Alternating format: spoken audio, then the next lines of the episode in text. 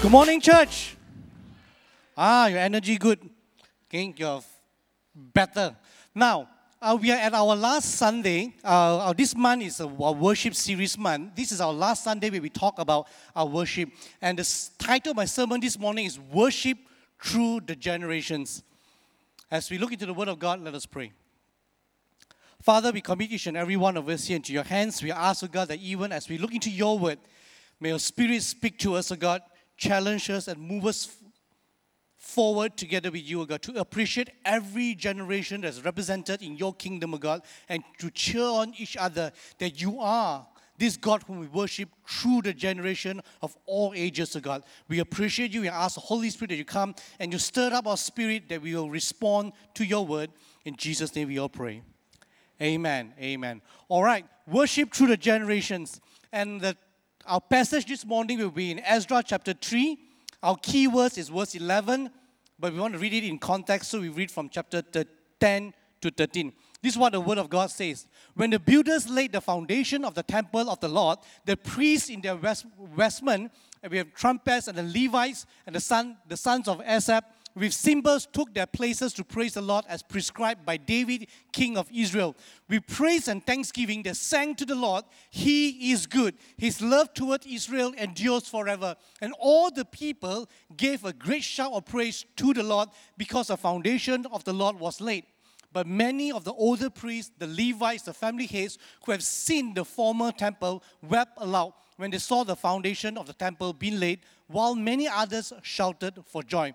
No one could distinguish the sound of the shouts of joy and from the sound of weeping because the people made so much noise and the sound was heard far away. Now, to understand the passage, as I always say this, context determines meaning. I say context, you say meaning. Context, meaning. Yeah. Understand this background story and then the meaning will automatically come out. Now, the background story is this. The first temple that the Israelite built was known as Solomon's temple, but it was later destroyed by the Babylonians. When the Babylonians attacked them, they destroyed the temple first to crush the spirit of the Israelites. Because they feel if they destroy the temple, they destroy God. Therefore, they, they destroy the people. So this is why they, they, they did that. Then the people were exiled and taken into captivity for 70 years. 70 years is a long time. They took them to captivity, but later they were released by the Persians who were in power then. And a group of people decided to travel back to Jerusalem, to go back to their homeland. And it was led by Ezra and Nehemiah, you're familiar with this name, and to rebuild the temple and the city walls. But once they are, once they are back, they stopped building the temple. They built halfway, they stopped because they faced with opposition. People said, don't rebuild the temple. It's not good. If you rebuild, the other people will see, they think you're going to uh, rebel and they will destroy you again. So the people were afraid, they stopped rebuilding the second temple. And it stopped for 17 to 18 years. It's long, it's very long. Later, Haggai and Zechariah encouraged Zerubbabel and Joshua to continue to work to rebuild the temple, and the temple was finished in mere five years. They stopped for 17 to 18 years, but in five years they completed it. Now, when you understand this context or where they come from, okay, this whole chap, this whole passage, when you understand the context, you know the deeper meaning behind. Let's do some calculation here. They were in captivity for how many years? 70 years. Okay, you want to know 70 years is how long or not? Longer than Malaysia. When we do this, huh? I did this in the first service. Let's try this. How many of you, you are 70 years old and above? Raise up your hand. 70 years old. Let's give them a hand. They're still here. If you want to know how long is 70 years, it's an entire lifetime. 70 years. And not only that, 70 years in captivity, but the overall rebuilding of the temple. They went back, they built halfway, they stopped for 70, 80 years, and then they built back in five years. Altogether, it was 23 years. 23 years is a whole young adult. Okay, not just here now, I saw the group also there, okay, the young adult. Oh, Lily, you are there. You transferred. All right. Now, overall, right, 70 years in captivity plus uh, overall rebuilding 23 years, altogether 93 years. From the day they were taken into captivity to the day they were released rebuild the temple 93 years. This thing waited 93 years to happen.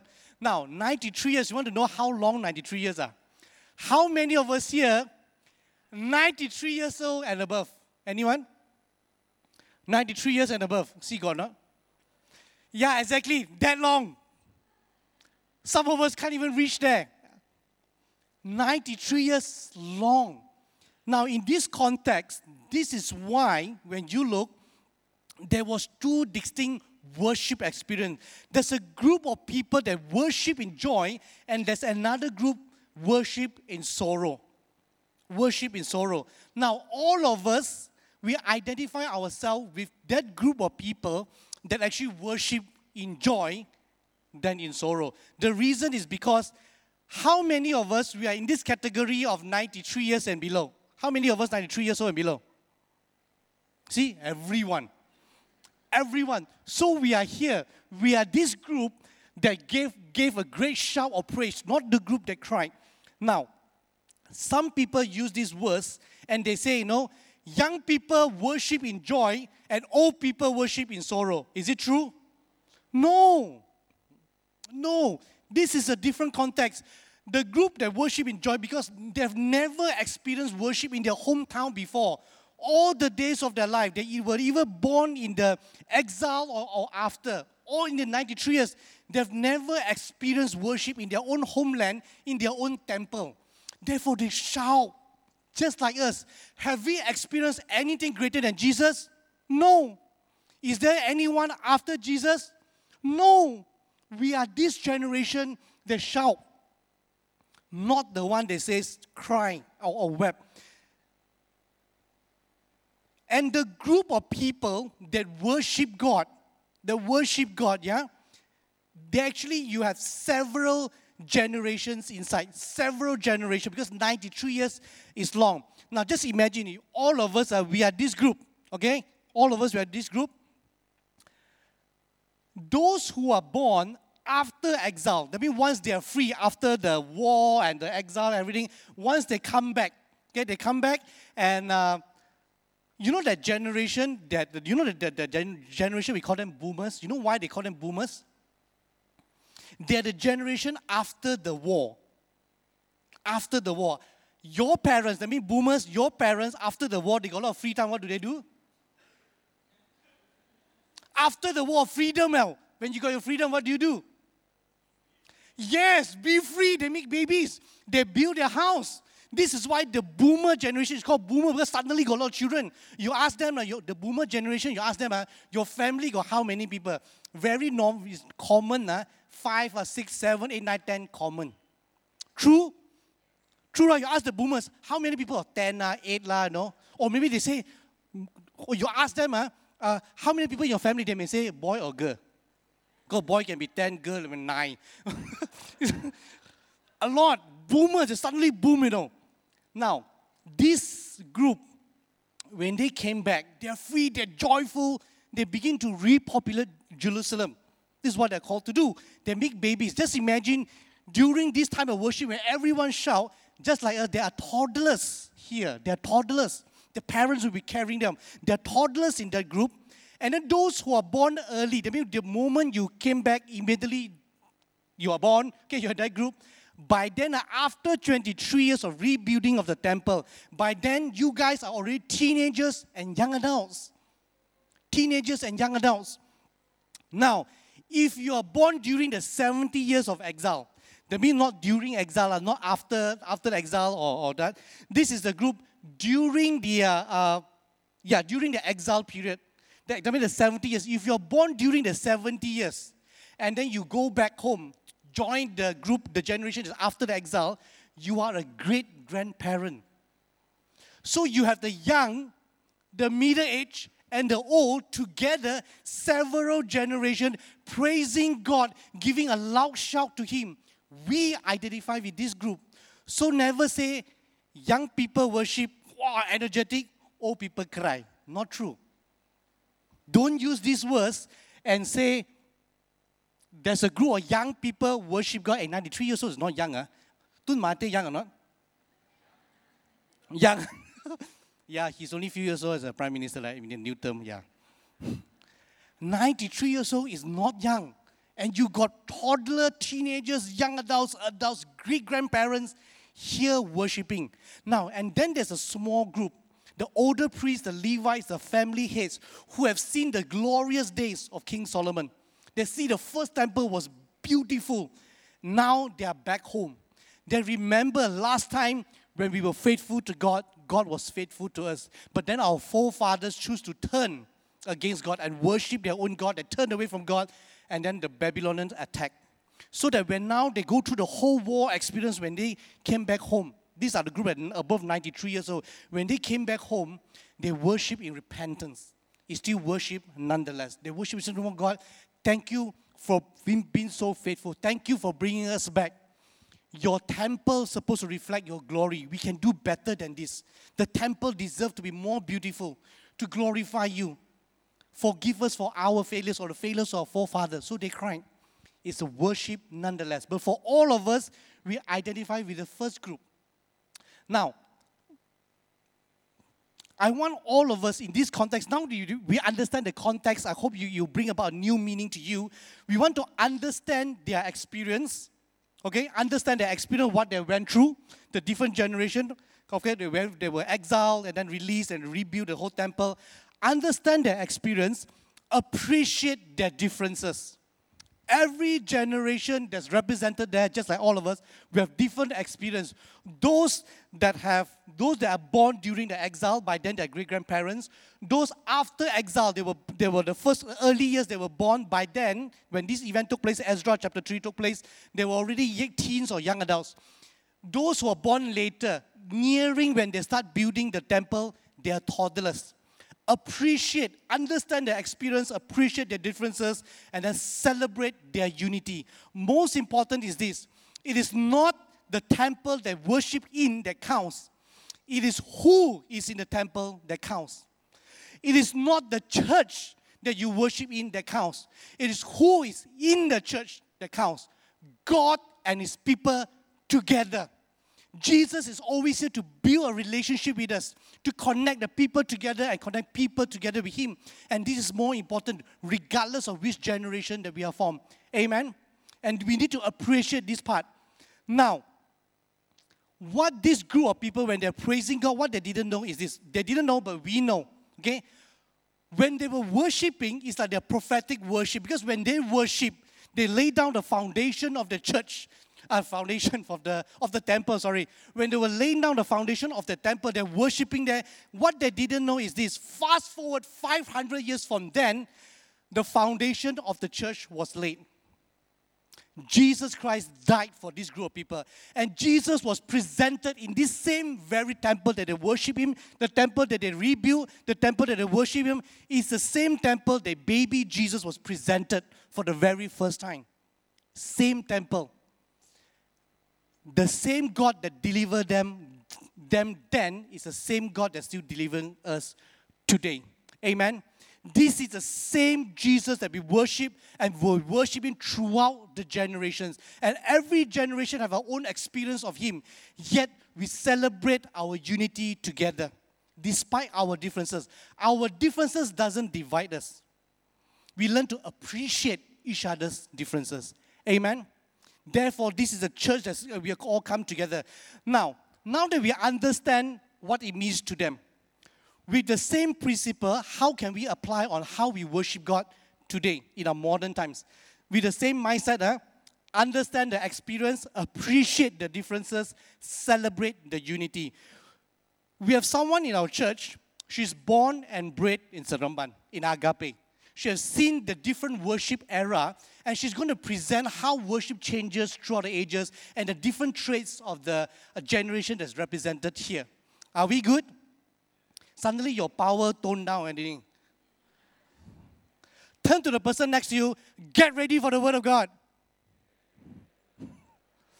All right, can you please help me welcome my life and ministry partner, Pastor Ann? Yes. Thank you. I feel like I cannot run away from this whole identity of being born here. and all that. You know, um, I just I'm actually going to uh, show you a little bit about the differences in generation. I'm to explain a little bit. This is one of my pet topics to talk about the different generations, and there's been a lot of research that talks about it, and to talk about the different traits of this different generation. And it is my firm belief that every generation is important, every generation is unique, and it is shaped by the historical background of whatever happened during that time. And so it has caused uh, such different characteristics. But we just want to run through a little bit. This is not a full, full lesson thing. I just pick out a couple of things and we want to show you and then relate it back to um, church worship songs and how that has affected church worship songs even in our generations and here today. Okay? So we have six generations represented in church. There are only five there, but there are actually six generations right here in our midst. Uh, you'll be surprised to know that there are so many generations. Okay, so we're gonna look through the different generation and look at that. So 1957, 1947 and above are known as the silent generation. They are basically people who live during World War II. Okay, they lived through it. Of course, those that fought or commanders during those times, uh, by now, uh, most likely uh, they would have passed on. But many are still living. So those who live 19, who were born 1947 and before, can I see your hands? Give me a wave. Oh yeah, look at that. They are hardcore people, okay? They live through the war. Don't play, play, you know? This generation is extremely loyal, uh, extremely uh, sacrificial. And we say conservative, the term that's always used is they are very conservative. But think about it. Of course, they are conservative to us now, lah. but during that time, they are the most radical people in their generation, okay? They did things wildly beyond their generation. So that's need to be understood in context. They are very sacrificial. So you find that those from silent generation use usually they are those who will give up all their pleasures, all their, you know, they don't mind, don't eat that also never mind, don't need to have nice things, you know. Healthcare also not so important. Everything give to children. Everything give to family. Isn't that right? They are the ones that will be willing to do it all and give it all. Very sacrificial. Then comes another generation, which is the boomer generation. Like I say, boomer generation is a great generation. Uh, it's 80 million and 82 million, I think, worldwide currently, but it's also the largest generation uh, to retire. Because before that, no concept of retirement, right? There's concept of retirement today. So it is the largest generation to ever retire. And majority of boomers are currently retired right now. So 1947 to 1965. Can I see your hand? Should be quite a lot. Whoa, look at that. Proudly, man, proudly. The boomers generation. It's good to see. Do you know the boomers generation are the one that built our nation? After World War II, you know, when everything was devastated, it was the boomers that did it all. Learn, they, they worked really hard. Boomers were the one that set the uh, economical, political, social, everything, the foundation of the nations across the world not just in Malaysia, across the world. They built it. Boomers are extremely resilient. Where they can go on and on and on. And I, I can really uh, testify to that. Even in ministry, I see that the boomers, when they are in the ministry, they are the ones that will go on and on and on. You know, nothing can nothing can um, shake them. They will just continue serving. Very resilient, very hardworking. And then we come to a generation. We call it Gen X. There was a lot of talk of Gen X in the 90s. Um, but actually, today, if you talk about it, you realize that not many people talk about Gen X one. They are like the missing generation, the one nobody want to talk about one. And uh, they are usually, they are actually also termed the lost generation, lah, the missing generation. lah. They are also the smallest generation worldwide, about 50 plus million only. The rest are 80 plus, 80 million plus. But the Generation X is very small. So you see very little Gen X in churches, in organizations, in, in different areas. You actually see very little of them.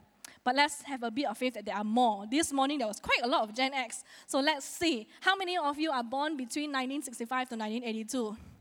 Oh, praise the Lord! We are not missing, not missing. We are here in church. Not missing.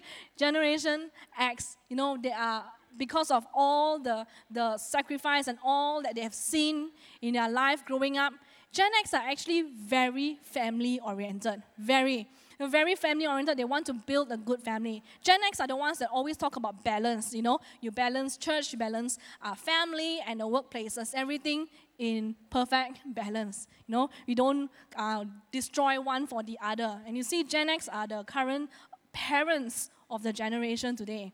You know, and, and there's, um, there's a growth in that. And then after that comes the millennials. Now, millennials are the one that we talk about a lot, a lot.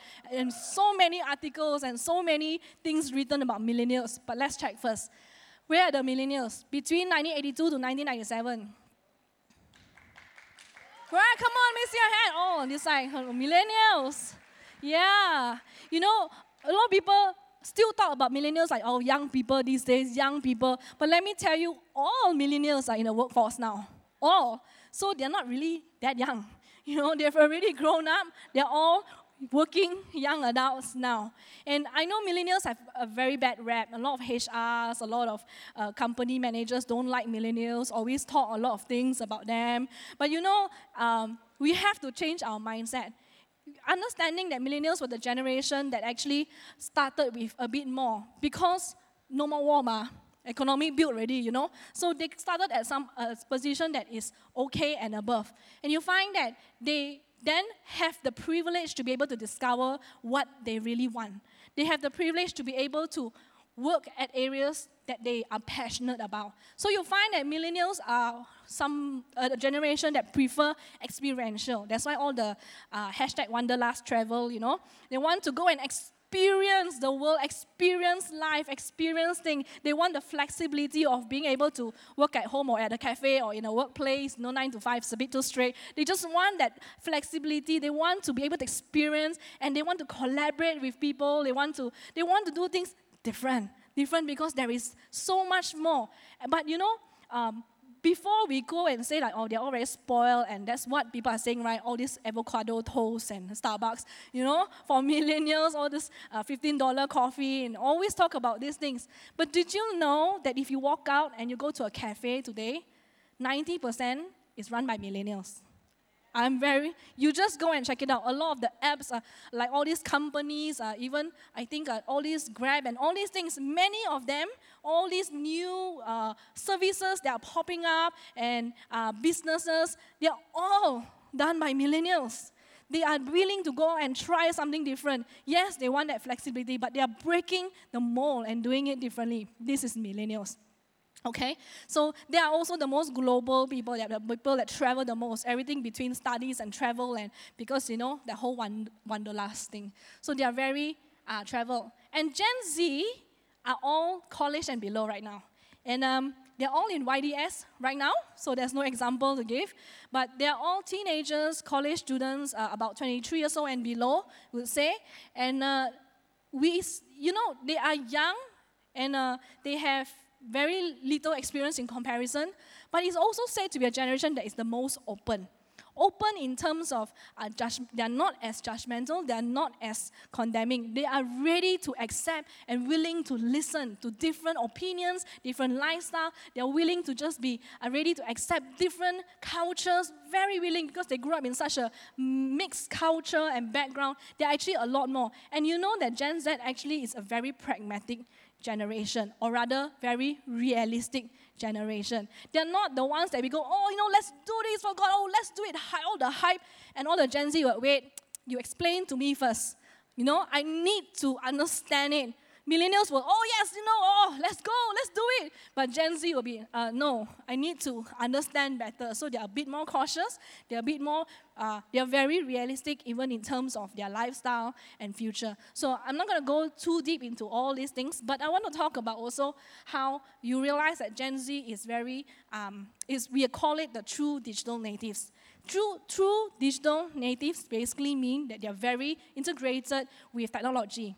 Okay, Every other generation are either adapting to technology, connected to technology, using technology, but Gen Z and below are true digital natives. They have never seen a world without the internet.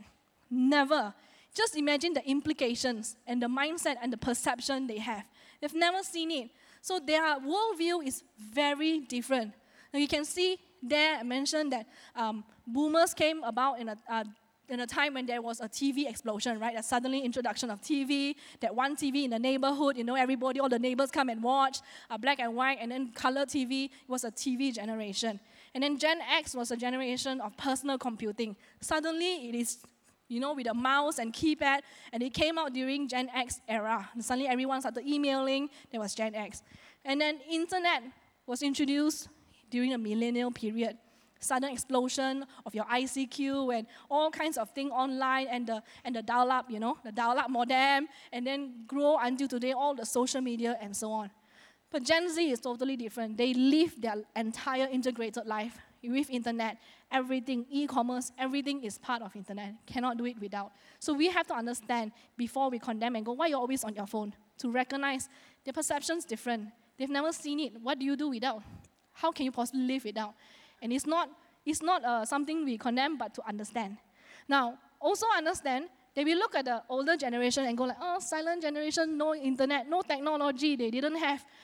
They have a lot of machineries, okay? They have facsimile, they have telegraph, they have gramophone. They actually were in a generation of great advancement of technology. It just looks different to us. But it was at that time a huge thing because there was a boom of different technology, right? And we've never seen it, to, we don't see today, but all this typewriter and so on was really during that generation. Now, coming back here, um, the sixth generation I'll just make mention is actually Gen Alpha, uh, seven years and below. So all the babies behind, give me a wave. The babies. Yeah.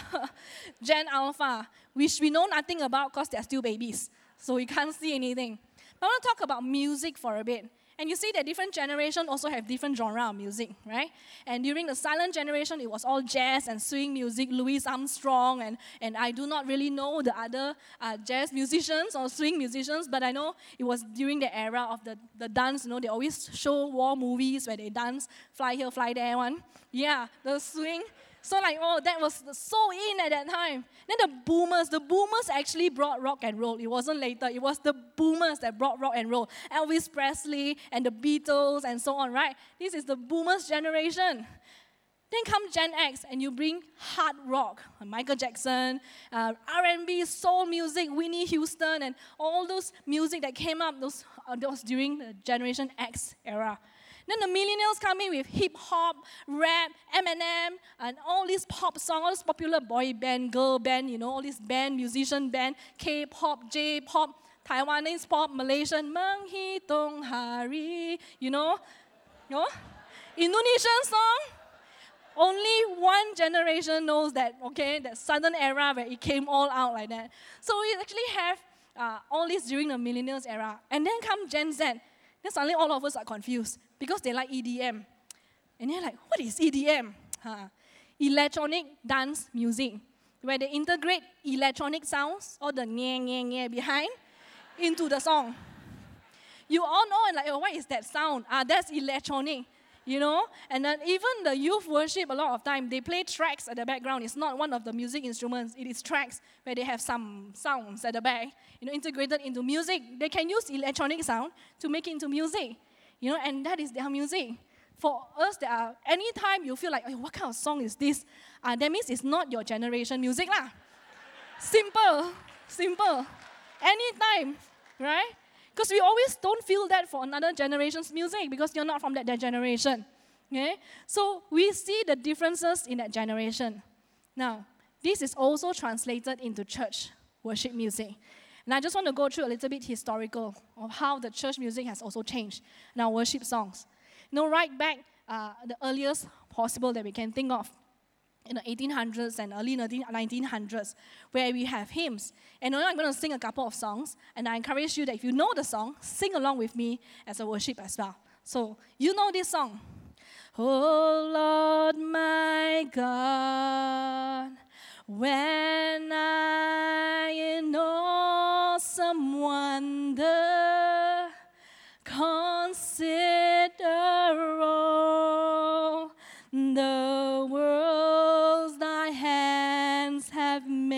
I see the stars.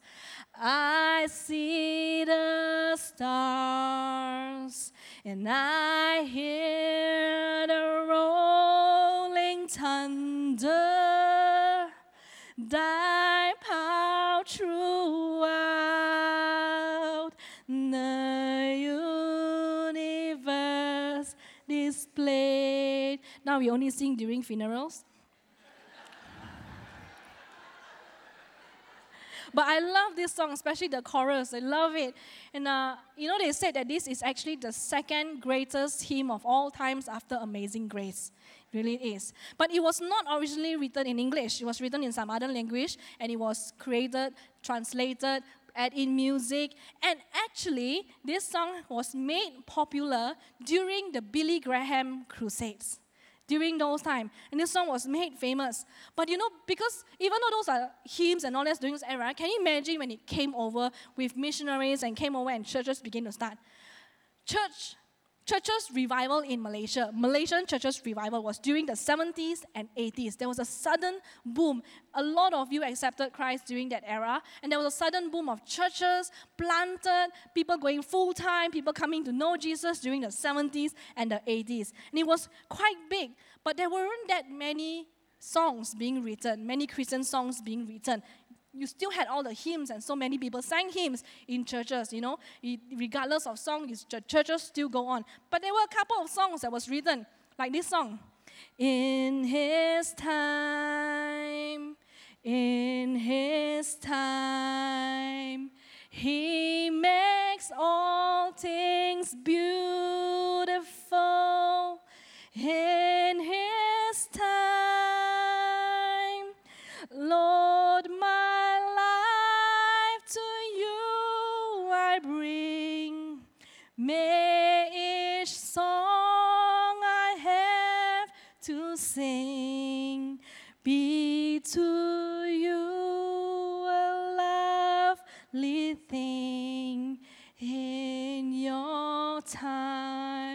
Such beautiful songs, many songs that were written during the revival, Malaysian church revival era, and they become quite classic. Then roll around the 90s. The 90s would be the Gen X era, when many Gen X were actually in churches, many Gen X actually uh, were involved and accepted Christ as well. Many Gen X, as teenagers, began to come to know Jesus. But this is also the era that you have suddenly a boom of Christian songwriters like um, Don Moen, Paul Baloche, Bob Fitts, Geoff Bullock, Integrity Music, and all these songs that were written you know, I was uh, going through this book. How many of you actually have this book? Many, right? You have this book. There were many versions of it. I have no idea which version is this. But I was going through and trying to figure out, like, okay, what are the songs you know I can use as example? And I began to research and discovered most of the songs in this book are from the 90s. Most, that many songs are few edition, okay, few edition songs, all written in the 90s, Christian music. Like this song. God will make a way where there seems to be no way. He works in ways we cannot see. He will make a way for me. He will be my guide. Hold me closely to his side. With love and care, strength for each new day. He will make a way. He will make a way. You don't even need lyrics because you actually know the song. You know, these, these songs all really defined our faith in that time. In the 90s, this song was written in 1992 by Don Moen. And it came out during the 90s. Another song that was very popular at that time would be Hold Me Close, Let Your Love Surround Me, Bring me near, draw me to your side. I forgot how to sing. And as I wait, I'll rise up like the eagle, and I will soar with you. Your spirit leads me on by the power of your love. Do you know that a lot of the songs that were written in the era became our altar call songs today? Lord, I offer my life. This is my desire. Eagle swing, and so on and so forth. Because there were so many beautiful songs that was written that continue on in the generations. You can either call them new or call them old, whichever generation you are from, but that was the era. Then come the late 90s and early 2000s. Now, this is my era. Okay, if you're wondering which generation I'm from, I got that question this morning. So, which generation are you? I'm directly in between millennials and Gen X, right in the middle. There's this gap of people right in the middle. If you're born in between generations, you find that you have both traits a little bit. Because we're not robots, right? You don't suddenly change characteristic one in a generation. It's always gradual. So we have both characteristics a little bit here and there. And people from my generation, we are actually called Xennials, subcategory, socially. Okay, just for you to know. And during that era, when we were teenagers, um, growing up, high school, college, there was a huge revival that happened. There was national youth camps, there was great uh, concerts, there was CF rallies, you know, there was all kinds of things. And there was a lot of praise songs that was being written, a lot of fast songs that was being written. Less of the worship songs because uh, I was looking through, there are, but the ones that really uh, came alive was all the fast song. Um, songs written by Hillsongs, Planet Shakers, Delirious. You know, there were so many. Like, um, this is how we overcome. I knew that was coming. It was whole, no, this is how we overcome. And many songs like My Redeemer Lives was all from the late 90s, early 2000s, including uh, songs like Happy Song. It's literally called the Happy Song. Oh, I could sing unending songs Jesus, you're my best friend. Praise Him. Lift your voices. Let it ring. Feel me throughout all the earth. That was actually by Planet Shakers. It's very hard to remember, but it was.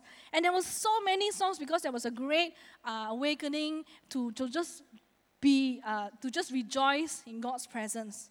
Now, of course, when you go through the generation, we have a new generation, 2010s and below. And then we have suddenly, we have these songs like, You call me out upon the waters, great unknown. The millennials, feet may fail, fail. There I find you in the mystery. Suddenly it's like oceans deep. My faith will stand same time with all this, if you, have, if you were here during the Wednesday prayer meeting, we watched Breakthrough. This was the song. It's that famous, that famous. Also, another song that was that's really famous is Jesus at the center of it all. Jesus at the center of it all. You know, a lot of times I can actually sense that when I sing Wish who is singing along with me, and you connect with the songs of your generation because you identify with your faith journey. And I won't even dare to try now that we've entered 2020. I know it's a new decade, and I know the songs will change, but I don't know what is it yet. I tested it in the first service, and uh, they all tell me I'm wrong. So okay, let's wait a couple of years and see what it is. But you know, this is what I'm trying to say. It's not about when the songs are being released. It is when we encounter them that makes a difference. When we encounter them in a specific faith journey, it makes a difference to our worship. And I just want to share three songs that are very personal to me and how it defined me along with my faith journey in that season. And I hope you are able to catch it from there. The first song that made a difference was You Said, Hillsongs.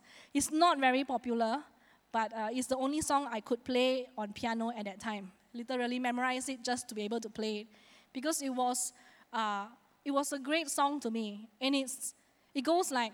You said, Ask and you will receive whatever you need. Anyone knows the song? A bit. the chorus goes, You said, Ask and I'll give the nations to you. Oh Lord, that's the cry of my heart. And it meant so much to me because in that time, I remember it was CF, and we were praying for the nation, and we were praying and saying, God, this is the cry of my heart for our nation, for our generation. If you said you said that you will fill our land, there was a great revival at that time for young people to pray for their nation and to believe in the nation, to believe that God can bring such transformation power. And I was part of that generation, so that song became infused with my faith journey. And every time we worship, and that becomes worship to me. You know, another song that was very meaningful to me is "Rain Down." Rain down on me rain down on me. Here in your presence, I am free. Pour down like rain, come and touch me again. Lord, let your presence fall on me. And it was meaningful because we sang that song in the youth camp of that time, I remember. And um, Yes, yes, your era, correct. They're pointing at each other.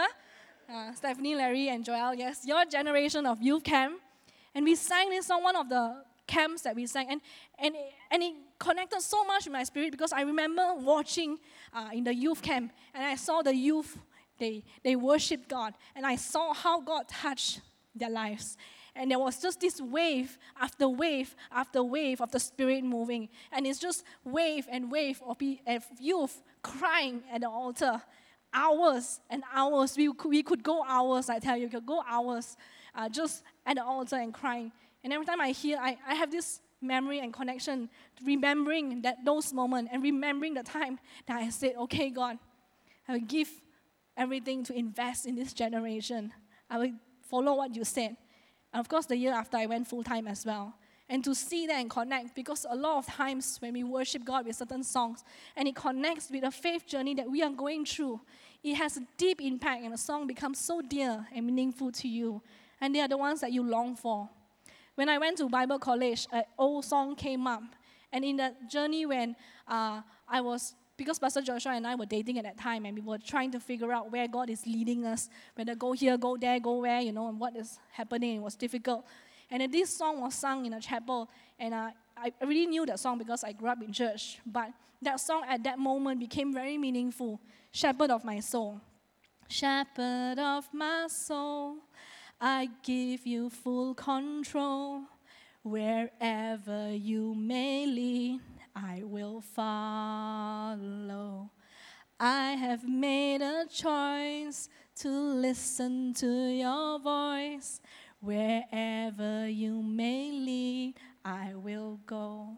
So it became very meaningful because it connected to my faith journey at that time. And I learned to trust God and let go and say, God, whatever, I'm going to choose to follow you, to give you full control. Here's the thing the songs we sang when we first experienced God are always going to be the most meaningful songs and the songs dearest to us. Just like how your childhood food is the best for you, even if it's actually not the best. But to you, that childhood food that you experience and that you like, whether it's your mom's cooking or that stall that has closed down or whatever it is, it's always going to be for you the best of the best ever because of the experience. And as we journey and experience God in different seasons and in new seasons of our lives, let us also remember that newer songs, new songs to us, and we worship God with it, can also become very dear to us because of how we experience it with our faith journey. But regardless of genre, regardless of era, regardless of generation, those times that we sing songs to God in worship when it crosses with our faith journey, becomes our truest form of worship. Thank you.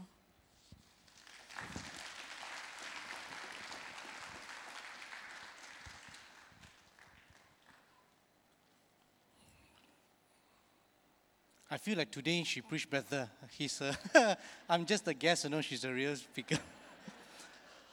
when Pastor Ann began to sing all those songs, all of us could relate, right? Regardless of our age, our generation specifically, you realize that the worship song connect with all of us. Amen. It connected. And although we may be from different generation, but I guess the one that connect all of us is the one whom we worship. Amen. God connect all of us. That's why when we say we are a family church, this is what we mean.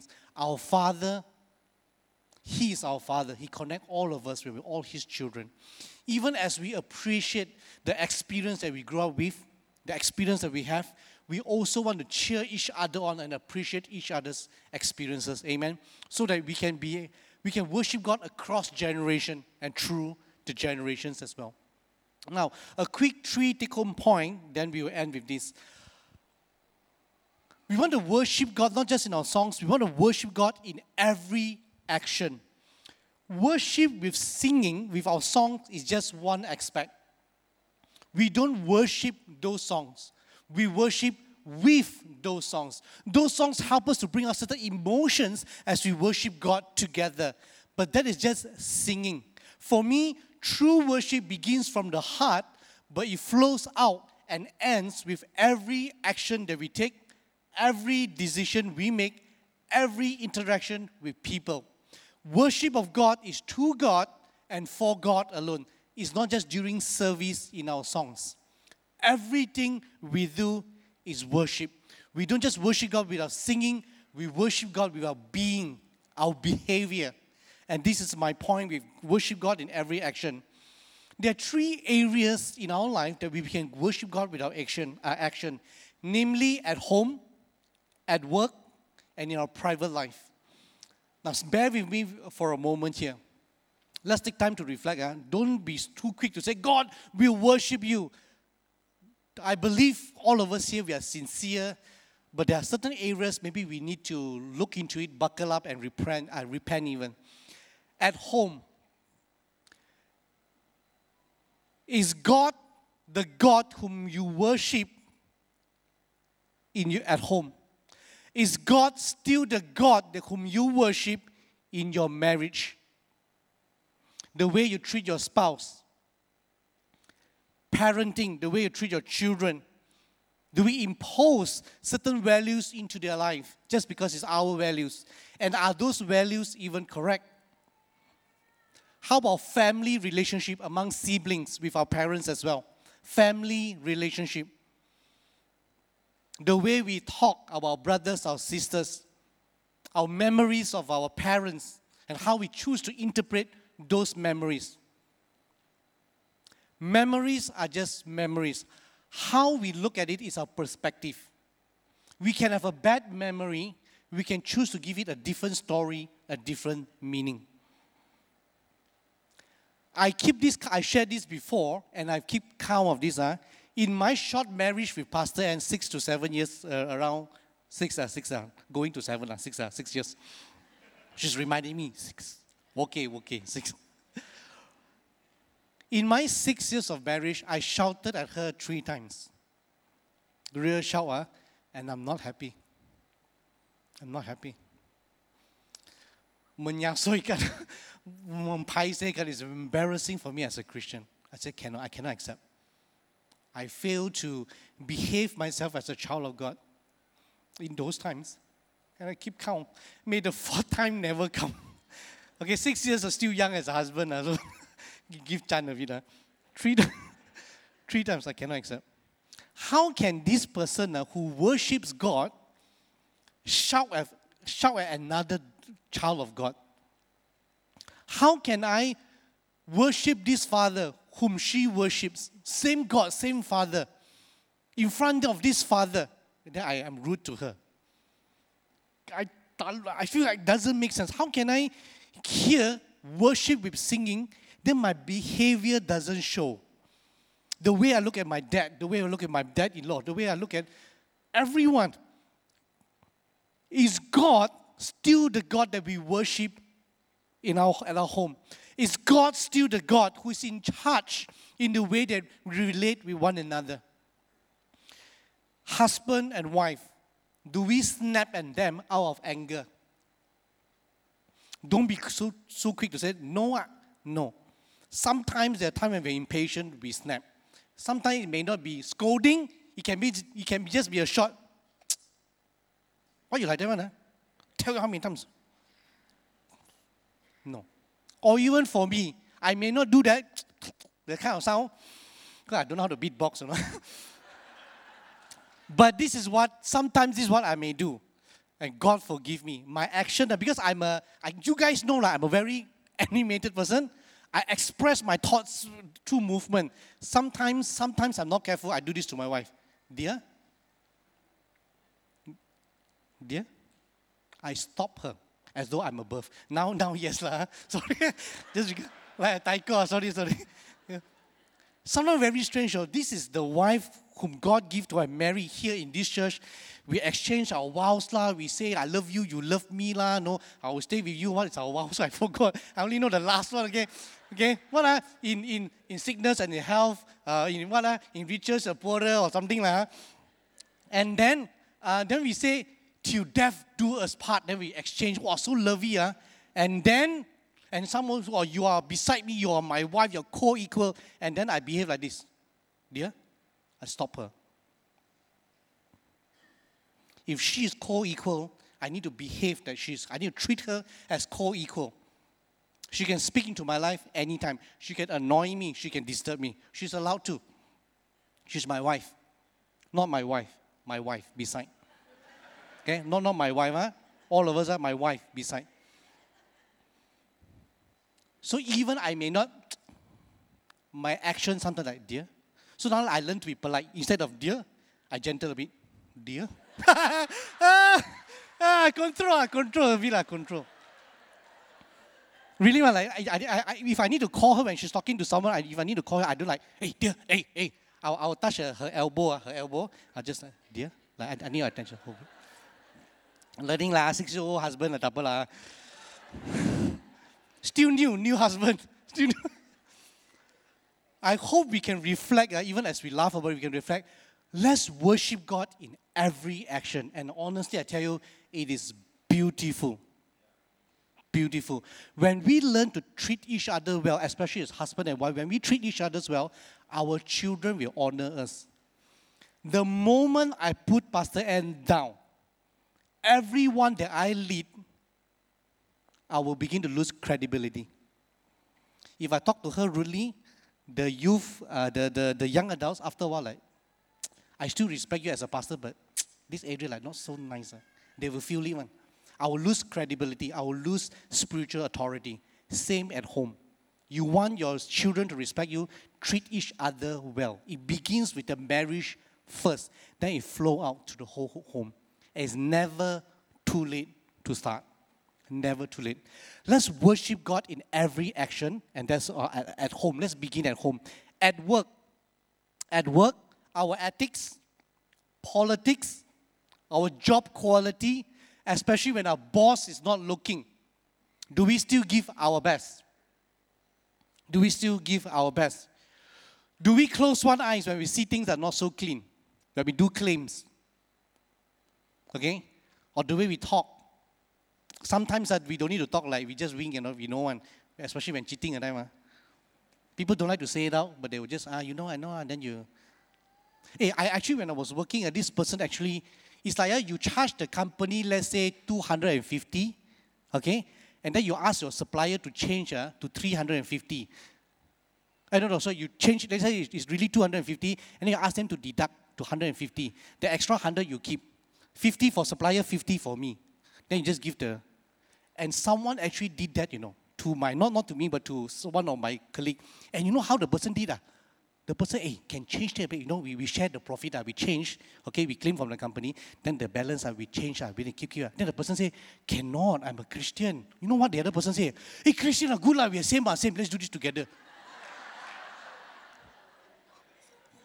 I, I cannot compute Let's worship God in every action. Our every action should show our worship. In our private life, it's not what we do, why we do the things we do. Our thought process, our emotions, our intention. Think it through first. Why we do what we do. The way I treat people. The way I treat my dad. He's here listening to me. The way I treat my dad. I always say, it's not God. Eh, it's not me, it's God. Not God, I always tell my dad one, I love you because God loves you. The way I take care of you, the way I speak with you, respect, is God. If you want to thank, thank my God. Thank our God. I may not be ready, but as long as I'm willing, God will know how to push us towards the right direction. Let's worship God if, in every action for today onwards. Amen. Can we do it? Let's do it together. It's very beautiful to God. He's really touched God's heart. And we begin to behave according to His will. The second point worship God in every nation as well. I, it will be very beautiful. Is Agape is known as a house of worship for many nations. Okay, people from different nations when they come here to worship with us, to be part of us, they will feel welcome, they'll feel loved, they'll feel belong. So that this is not a Malaysian church, a youth church, a adult church, an old people church, fast song church, slow song church. No, this is just church, agape community church. Every generation, every nationality can be found here. Love, welcome, they feel belong. Now let's do this together, and I want us to reflect. Huh? We have agapians in other nations, correct? We have agapians in Australia, is a popular destination. Australia, where else that you guys know? Cam- Cambodia? Go Cambodia, man. Go Cambodia. Mong- Mongolia, yes. Recently, got someone go Mongolia among all nations. Mongolia, okay. Mongolia. What? Where else? I know Hong Kong got. Japan, Singapore, UK, New, Ze- New Zealand. New Zealand who? Uh? Oh yeah, yeah, yeah, yeah. Kimberly's family. Where? Who else? America, yes, US. We have Agapians in other nations. The beauty of this is we also have Agapians from other nations. They are here with us. It can be due to work or because family and marriage or things like that. Now, you want to really appreciate them. If any one of you, you are worshiping here with us, doing life with us, but you're not Malaysian, you are here to add value into our culture, to make our church a more a welcoming church. You add to our church so that our church is more complete. Okay, because we're ministering to you and you're ministering with each other. If you are here, maybe can you stand? We want to appreciate you for worshiping here with us. If you're not Malaysian, you're not Malaysia, can you stand? You're not from Malaysia. Yes. Many more. I know there are many more. Yes. Let's give them a hand. Thank you so much. Thank you so much. Nice to have them, right? They add value, they add to our culture, they make our church more complete. Okay, let's appreciate each other. Now, last but not least, is this. Want to worship God in every action, every nation, and in every generation as well. Now, we have spoken a lot on this, but I just want to pinpoint one aspect. Our worship experience is not just determined by when we were born. Listen to this, huh? It's not just determined by when we were born, but when we were reborn. That means our first time, when we first time when we accept Christ, when we get reborn, we become a, a Christian. That is what, what I mean by reborn. When we are reborn in different decades, we behave differently, we identify with the songs differently, our church experience is a bit different. But like I say, our differences does not divide us because we appreciate each other's differences and we add different dimension into the church. Our god unite us and i feel that that is the point of worship. We don't need to worship god with the same song or the same time of song same type of song the point about worship is that we worship the same god not the same song. Same god. Different worship songs is fine. New songs old songs different genre we accept it all. Because, like Pastor Ann say, each song will bring out a different worship experience or memory to, from, from out of us to worship God. Now, for the last one, in worship in every generation, we want to do this, and I want you to begin to see how God saved all of us, those who are born in different decades and those who are reborn in different decades. We want to see all the decades that's represented here in Agape. We want to honor God this way. As I mentioned the category, that means the decade that you're reborn, the decade that you accept Christ, I want you to stand as a living testimony to glorify God that all of us are still found standing in the house of God, worshiping Him through the generation. And then we end with this song. Everyone ready? Ready to get out, huh? Can I? Tell your bum bum ready to move. All right. All right. The latest one. Those who are reborn, I mean you are accepted in the year 2010s onwards. Can you stand? 2010s onward, can you stand? Those who accept Christ, 20, 2000, uh, 2010s onward. Can you stand? All right. 2010s, yes, 2010s, the year 2000, all, all right, remain standing. We want to cheer for you. Now, those who are reborn, those who accept Christ in the year 2000 onwards, stand. 2000, same with me. I accept Christ in 2002. Stand, stand. Come on, let's give them a hand. All right, let's get ready to push on. Those who are reborn in the year 90s, 90s. Yes, 90s, you're found in the house of God. Okay, those who are reborn in 90s. Let's see how far we can go. Those who are reborn, you accept Christ in the 80s. Can you kindly stand? Yes. Let's give them a hand. Wow, there are quite a number of you. Okay. Those who are reborn in 70s. 70s, you're reborn, you accept Christ in the 70s. Yes. My in-laws. Yes. Good one. Good one. Those who accept Christ in the 60 and earlier, 60, 50s, all stand. Anyone earlier? Yes. All right. For the rest of us, all let's just stand. Let's just stand. And I want you to look, look around. Multi generational church. This is the church with different generation. We say that Agape is a multi generational family church with intergenerational connection. Multi-generation means all of us are from different generation. Intergeneration connection, we are connected with one another. There's no difference. You realize that even in the worship songs, we are united. We are connected in our worship experience. Amen. The song that Pastor Ann sang just now, although we are different age, we connect with those same songs. Because our worship experience, our worship of God, connect all of us. And the last slide, I want to I want all of us to actually read out loud this uh, passage. It's a passage that we have, but I edited it so that it's become a personal. It, it's, I personalize it to our local context. Let's read this together, yeah? One, two, three. We praise and thanksgiving. Agapians sang to the Lord. He is good. His love towards the church endures forever. And all the people gave a great shout of praise to the Lord because the foundation of the church of the Lord was laid when Jesus Christ laid down his life for the church for every generation. Let's give God a big hand. Pastor Ben said, Let's serve God in our generation and serve our generation from God. And I want to take quote from this and build on this. Let's worship God in our generation and let every generation worship God. Amen. Let's give the Lord a big shout.